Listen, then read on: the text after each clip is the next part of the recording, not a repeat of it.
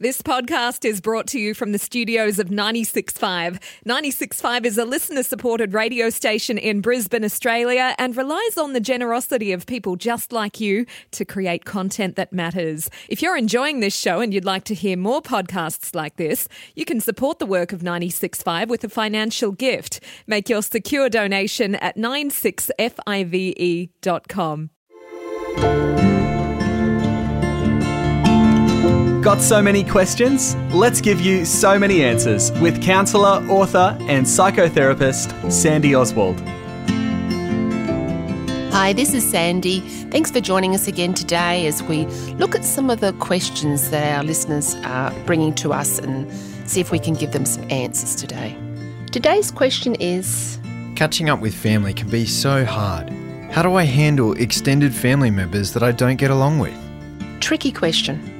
We all inevitably are going to get together with extended family members, maybe soon, or there'll always be a celebration throughout the year.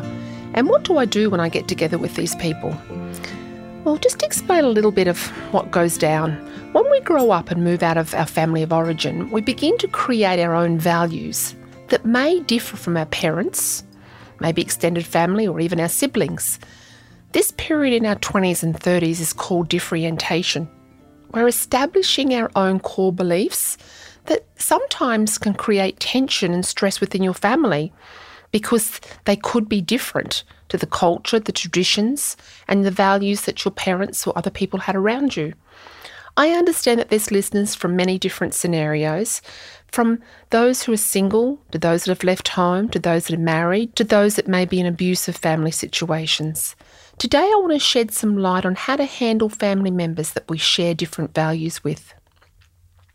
Where family and friends differ is that if we feel that our values are differing from our friends, we just grow apart and we actually you know, might just put them in the acquaintance list rather than the good friend list.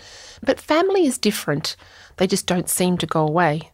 Recently, I was perplexed how family can cause so much joy yet also cause some of the deepest pain.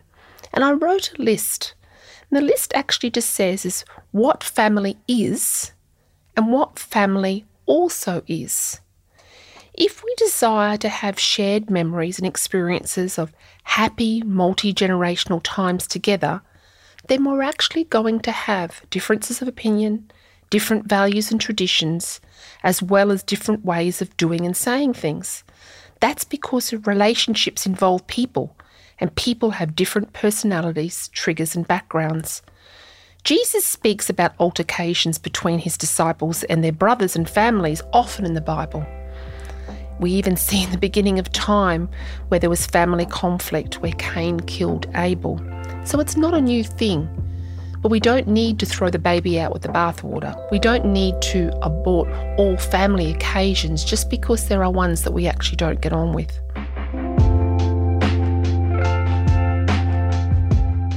When I do family mediation sessions, I often think that it sounds a little bit like a group of two year olds squabbling and trying to get attention or a star sticker from their mum and dad. That's because a large part of us feeling good about ourselves is this feeling of feeling validated. But if I've learned anything in over 50 years on this earth, is that parents, people, positions, and possessions cannot validate who I am. I am only who I am when I recognize whose I am. I am a daughter of God. I am chosen.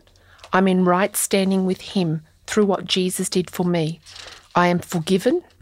I am not perfect, but He loves me anyway, and He's proud of the person I'm becoming. Jealousy, people pleasing, poor mental health, strife, trauma, insecurities, playing favourites are all parts of family. But so also are beautiful, fun memories, provision, heritage, comfort, stories, love, support, favour, and shared experiences. So when we look at family, it's not looking at through rose coloured glasses and saying there's something wrong with me. Please be encouraged. Most of us are like the rest of us. There's an old proverb that says familiarity breeds contempt. I looked up that word contempt, And it actually means disdain and disrespect. I cover this in another podcast, but often as families, and also because of social media, sadly, we think we know everything about everybody. So it just delves into this side of people's personal life, and we actually become too overfamiliar with each other. Therefore, this erodes our respect for each other. This thinking that we know everything about everybody and we see everything about everybody, or maybe you're a family that you see each other often and therefore everybody knows each other's business.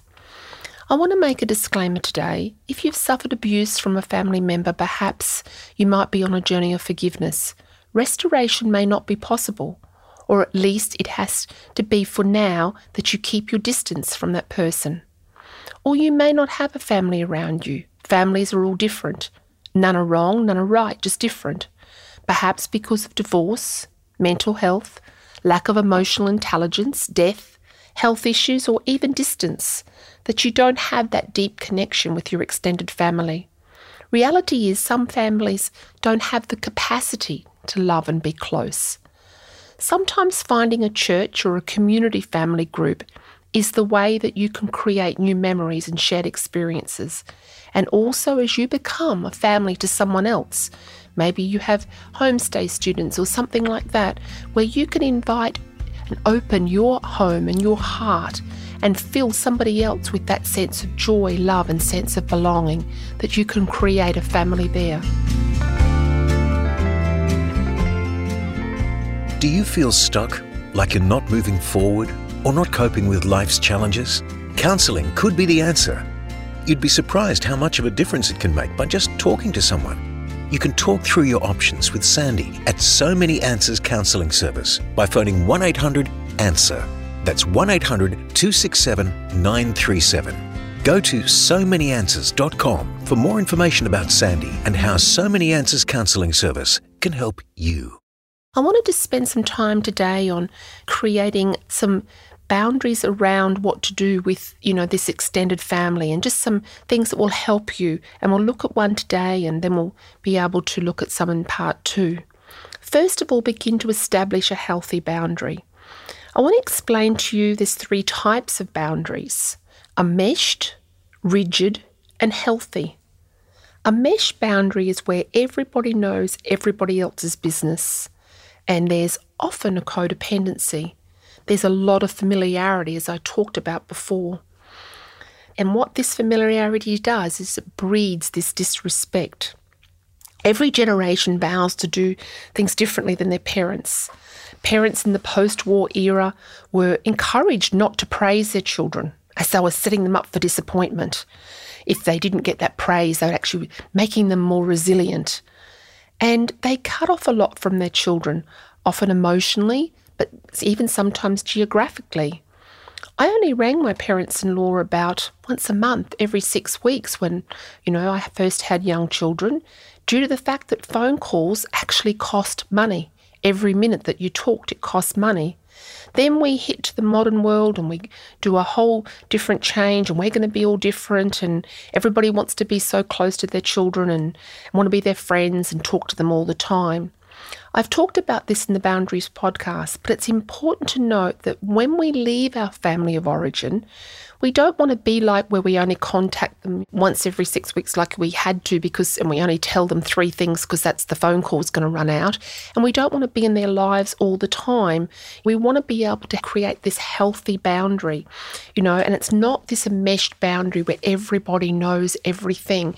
And as parents, it's very important that when you're with your children, that you speak with that adult child and you speak about their life and don't have to add all the other siblings in. Because, like I said before, we're really like two year olds. We want that undivided attention when we're with our parents. So, with this whole thing of creating these new boundaries around healthy families, is to remember not to overshare certain areas of your life. Certain areas of your life as an adult are your areas, and they are for you and they're for you alone. They're not for everybody else to be able to be shared.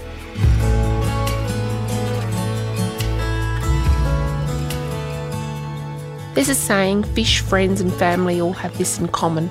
They all begin to smell after a few days. in some case hours, but we actually don't want to get over familiar where we actually know everything about everybody. Then the opposite to a mesh boundaries is rigid boundaries, totally closed off, very strict, and no closeness. And we don't want this either. And this is really, really hard because we're actually, that's the opposite where nobody talks about anything. When we say the statement, everything gets pushed under the carpet, well, that's a really, really difficult thing because some things do not need to be said. But then there's other times where there's absolutely no closeness, no depth to our conversation, and it just feels like that we're just not even related. Often newly married couples find it hard to navigate extended family times. This is because they've brought in these different styles of boundaries into the family. One side might have known everything, one side's completely closed off, and it's difficult to know what this is like and how to navigate this through. If you want to begin to establish new boundaries around your extended family, it's a delicate process and it won't change overnight. And so, as we look at this whole subject of extended family, realize that you know you are going to be stepping out and you are going to be creating your own values and your own thing, but how to do that in a way that we still have a respect and we still have a voice, but we still have a respect for those around us. And the first one we talked about is to be able to create those healthy boundaries. This is part one, and I encourage you to join me in part two. Until next time, remember keep finding so many answers. So Many Answers is a production of So Many Answers Counselling Service and Brisbane's 96.5. Written and presented by Sandy Oswald, with editing and sound design by Joe Murray and Justin Roulon. Check the show notes for details about today's show and find more about Sandy at so manyanswers.com. You can discover additional 96.5 podcasts by downloading the 96.5 app at 96five.com or wherever you get your podcasts.